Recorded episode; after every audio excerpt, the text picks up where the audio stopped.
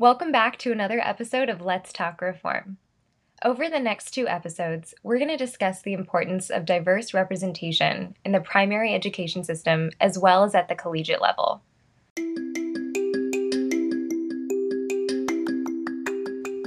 Last month, Jenna Kanner and I had the privilege of speaking with Dr. Darrell Howard, who's a public school educator, author, and a leader for the Building Our Network of Diversity project, also known as the Bond Project in Montgomery County, Maryland.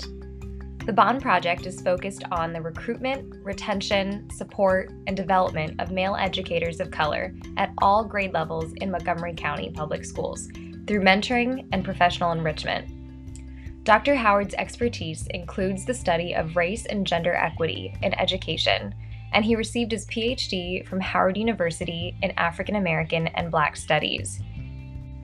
His book is entitled Complex People: Insights at the Intersection of Black Culture and American Social Life. So thank you so much, Dr. Howard, for being here with us and letting us interview you for this project. I was wondering if you'd be able to start out by telling us a little bit about yourself and the work that you do. Yes, I will. Thank you, Jenna and Nua. I appreciate being a part of this important conversation that you all are having with different folks. A lot of my work has been centered around race and culture. Even as a school counselor, I always thought that cultural competency was important in being able to deal with and relate to different groups of people. And now as a equity specialist, my job is to help people, help educators in particular, become more culturally proficient, to help them to understand that race and culture does have an impact in the way they engage students as well as the way they instruct students. So I'm proud to be part of this conversation. I appreciate it. Well, again, thank you so much for being here. We're really interested in learning more about your insight with your years of counseling and in education. So speaking of which, can you further kind of dive us into what social emotional learning is, and as educators, why is it so important to incorporate the social and emotional learning when it comes to education? The definition of social emotional learning, most people look at the Collaborative Association for Social Emotional Learning, which is CASEL, which is out of Chicago, and they look at 5 core competencies, which are self-awareness, self-management, which is really about emotional management, social awareness, responsible decision-making, and building relationships.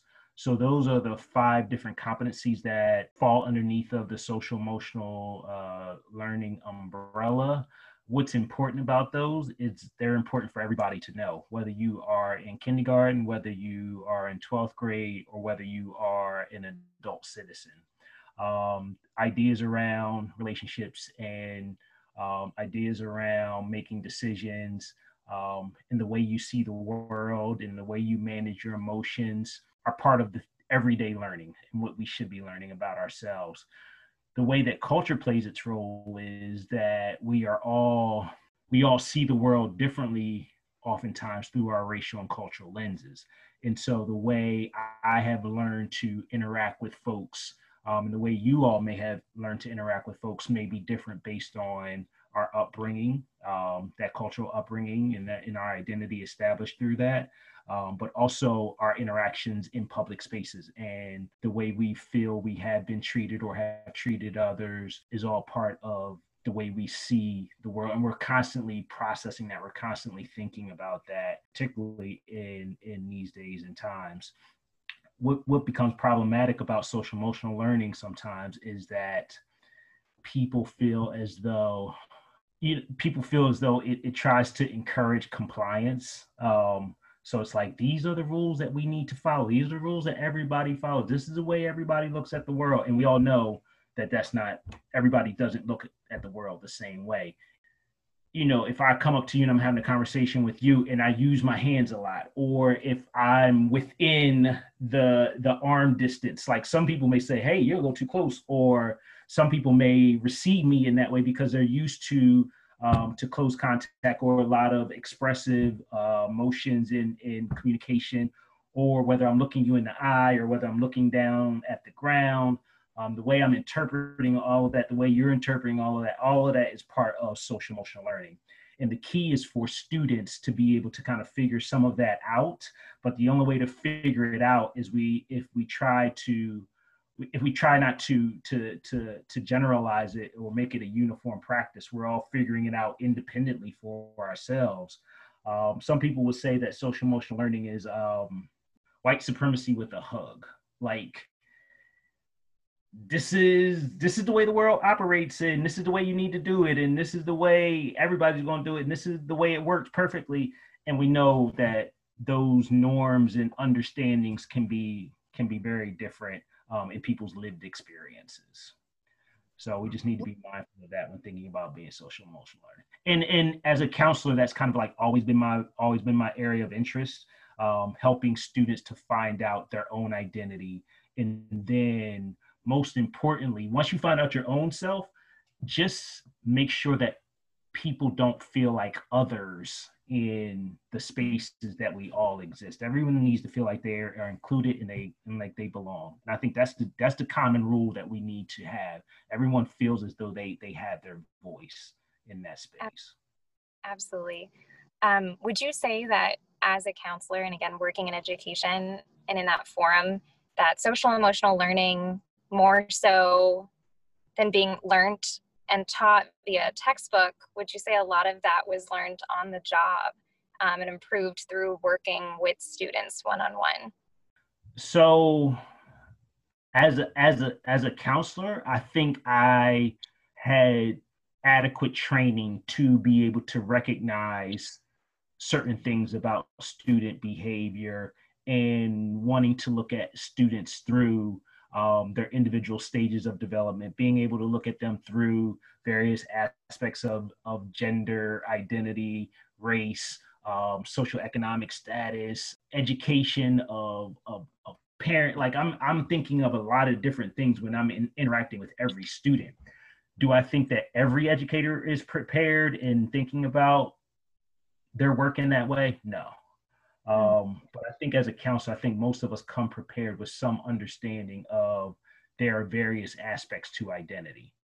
Whereas a lot of times teachers are more so focused on content, delivery of instruction, teaching to the middle, and oftentimes like colorblind practices, which the goal is to be fair, right? So it's like, I'll do this. If I do this thing, then that means that I'm being fair to everybody. But fair is equal, but fair isn't always equitable. It's not giving every student what they need. So I think teachers have a little bit of different training, which doesn't allow them a full grasp of social emotional learning. So we learned a little bit about the Bond Project, and we were just wondering if you could explain your experiences with this project, advocating for Black students, and also what parts of your own education caused you to implement this project within the school systems. Okay, so the Bond Project is, as an initiative in MCPS, and now really a regional and I would, dare I say, national entity in terms of people being able to recognize this work that we're trying to do, is rooted in the recruitment, development, retention of male educators of color. Mm-hmm. So nationwide, there are 2%, 2% of the educators are Black and Latino men. And we know that our schools don't look like that in terms of the diversity of our students. So many of our Black and Latino male students spend a majority of their educational career under cross-gender. We already knew that cross-gender piece, but now we're looking at it's like a cross-cultural piece as well. So you're spending your entire educational career under cross-gender and cross-cultural supervision. The research is clear that if you have a Black male educator or Latino male educator during your educational career, I think it was like grades 3 through 5, the likelihood of you graduating goes up exponentially.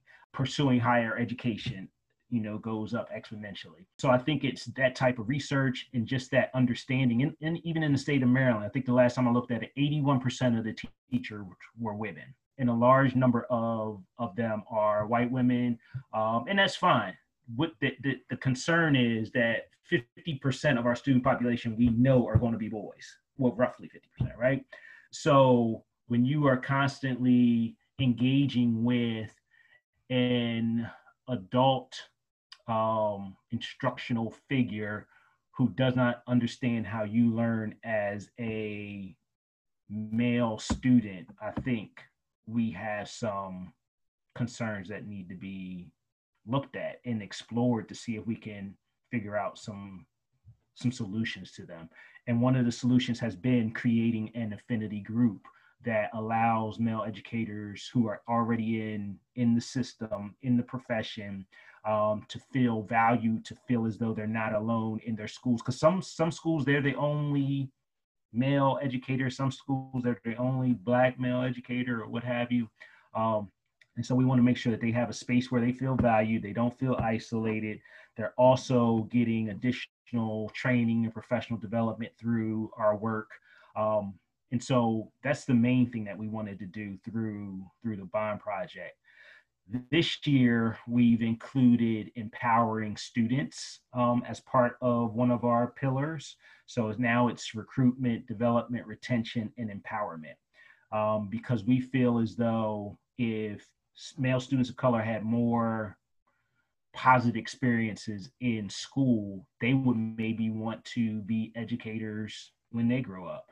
So it's kind of like a theory of practice, if you will, a theory of action, for us to provide spaces where students are interacting with some positive male influences and may get a different look at education as a viable profession. And so we've had a couple of different public forums with male students of color, and this summer we are hosting a virtual institute, which looks at social emotional learning, which looks at leadership, which looks at cultural identity, and which looks at current events. Because what we've noticed during this period of COVID is that we said we're going, you know, the Bond group said, hey, we're going to have a book club. We need to kind of just connect, check in on each other, as well as continue to elevate our craft. So we've been doing that. And then we were like, wow, we don't want to leave the young guys out. They need to talk about what they're seeing on TV too. Like, we're all stuck watching the news, watching TV, watching these images, and many of them are disturbing. And they're out of school. They're not having a lot of social contact with their peers. So we said, let's start an institute. And so we have a virtual institute. We meet on Wednesday evenings and Saturday mornings. And we talk about those four different elements that I mentioned, because we wanted to provide a space for them. So that's where we are now with our work as men, but also our work of giving back to the young people. That's awesome. I think in a lot of different fields, it's really important to see people that look like you and come from similar backgrounds to inspire you to go into that field. So along with that, because of racism and systemic inequities and inequalities, Black and brown individuals are more likely to be taken into the carceral system. How do you think that mentorship and peer-to-peer learning and all these things that you kind of bring up and reinforce with the Bond Project can impact those who are most at risk for the carceral system? So being comfortable asking somebody questions that you don't have answers to is important. So creating that space to ask questions and say, Dr. Howard, Dr. Harris, Mr. Smith, what if you had this situation? How would you handle it? And being able to get an adult's perspective, adult that you may look up to, adult that you trust, I think is incredibly important for disrupting those types of systems. Another thought is, and I've always believed this since I was a young teenager. What is it? An idle mind is the devil's workshop. So when people have things to do that keep them constructively engaged in things, I think that's an incredibly powerful tool and resource as well. Like, we were supposed to take just 100 students for this institute. We ended up taking, we stopped at 170 because the requests were overwhelming. And I just had to make a hard stop. I had to just stop looking at emails, unfortunately, because I felt so bad. And every time I was just like, okay, one more. Because I know the value in having constructive outlets to learn and engage and grow and be challenged is incredibly important for our boys. So now, of course, this ends on August 1st. So now what I'm thinking about doing, we're not going to host another institute, but I'm thinking about opening up a book club for those who want to continue to stay engaged. And I know book club is going to be a challenge, right? Because most students aren't going to jump at joining a book club. But I'm going to test to see how serious they are about staying connected, about learning, about the engagement, about critical thinking, about all the things that we've been teaching them. I want to see where we are with that, well, where they are with that, more importantly. So we're going to create another space through a book club. We're going to look at Stamped by Ibrahim Kendi and Jason Reynolds, who's a pretty popular teen author. So I think that would be an appropriate choice for the time that we're in. Sorry, go ahead, Neha. All right, I was just gonna say, it sounds like the pandemic hasn't slowed you guys down at all. That's wonderful to hear that you still have all of these programs that are going on virtually. So then I have to ask, how has the pandemic, how has COVID-19, how has it caused more challenges with the program? And have you been able to visibly see how it's widened some disparities of some students being able to access programs like yours and other educational programs? Yeah. I think everybody's trying to figure that question out. I think right now we are operating out of instinct. I would much rather meet with these young men in person. I would much rather meet with my colleagues in person. I spend way too much time on Zoom. Like I say I have a love-hate relationship with Zoom. Like, I hate that I have to be on here so much, but I love that it's the one thing that's allowing me to stay connected.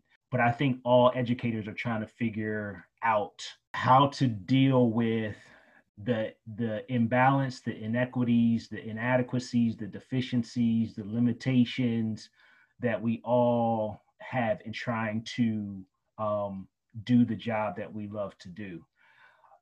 The good thing about this is that chaos and, dare I say, like, disorder, if you will, is allowing us a moment to think differently and to see how far we can push new ideas and change some of these things.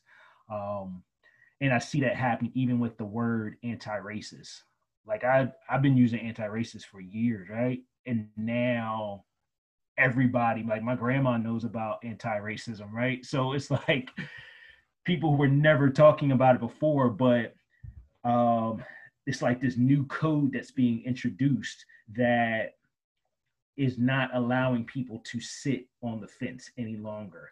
Like, I'm not racist, but you're okay watching all of this racism around you. It's not allowing people to do that anymore, right? It's either I'm not, I'm racist and I'm okay with everything the way the country is right now and I'm happy, or I'm pushing back against some of the things that I know need to be changed. It's like you're going in one direction or the other. You can't just kind of just hang out and just watch people have their neck kneeled on for 8 minutes and 46 seconds. Like, you just can't watch that and just not feel anything. So we're pushing people now. And I think some of that, I think it begins a lot of time with just language, just changing something as simple as that which can make a thought into an action. Well, again, Dr. Howard, thank you so much. This has been so informative. As last question, we would love to hear what comes next for you and what comes next for the Bond Project. What comes next? Good question. So we have a retreat next week where we will begin planning our activities for the fall and for the spring. So we'll try and figure out where we sit in the current health pandemic and how much we can move around or not. So Bond is constantly in motion. We presented in front of the Board of Education on Tuesday of this week. And we spoke to many of the things that we are doing within the district, and we believe that there will be a more informal relationship that's established, but we don't know the particulars of what that will look like, so we're still trying to figure some of that out as well.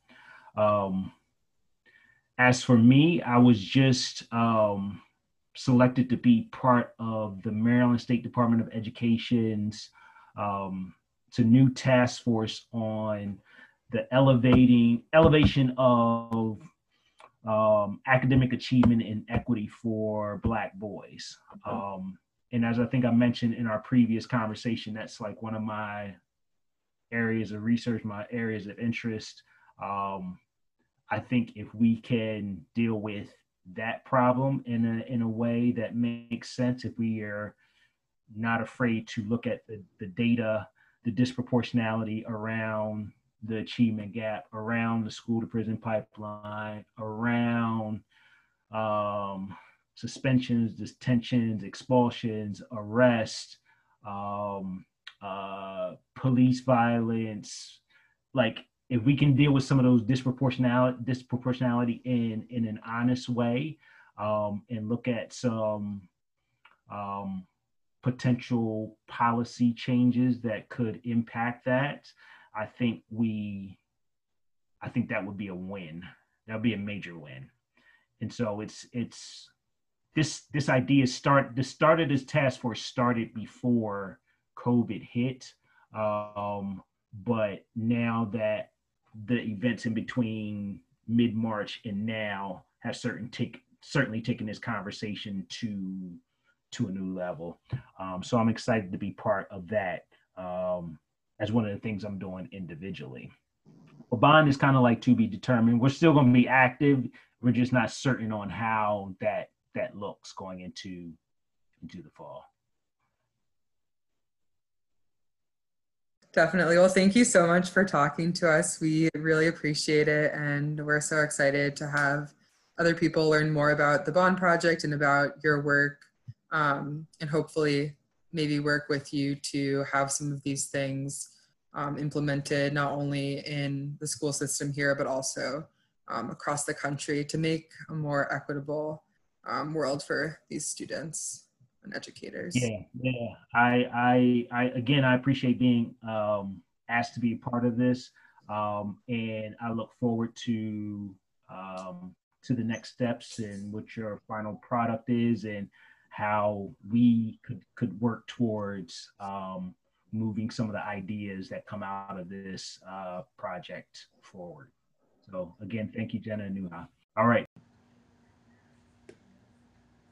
Thank you for joining us for our conversation with Dr. Howard. As he mentioned, this summer, the Bond Project hosted their first Virtual Learning and Leadership Institute as an opportunity to empower male students of color through advanced leadership skills and awareness as social emotional learners, all while exploring the current events of American culture and race conversations.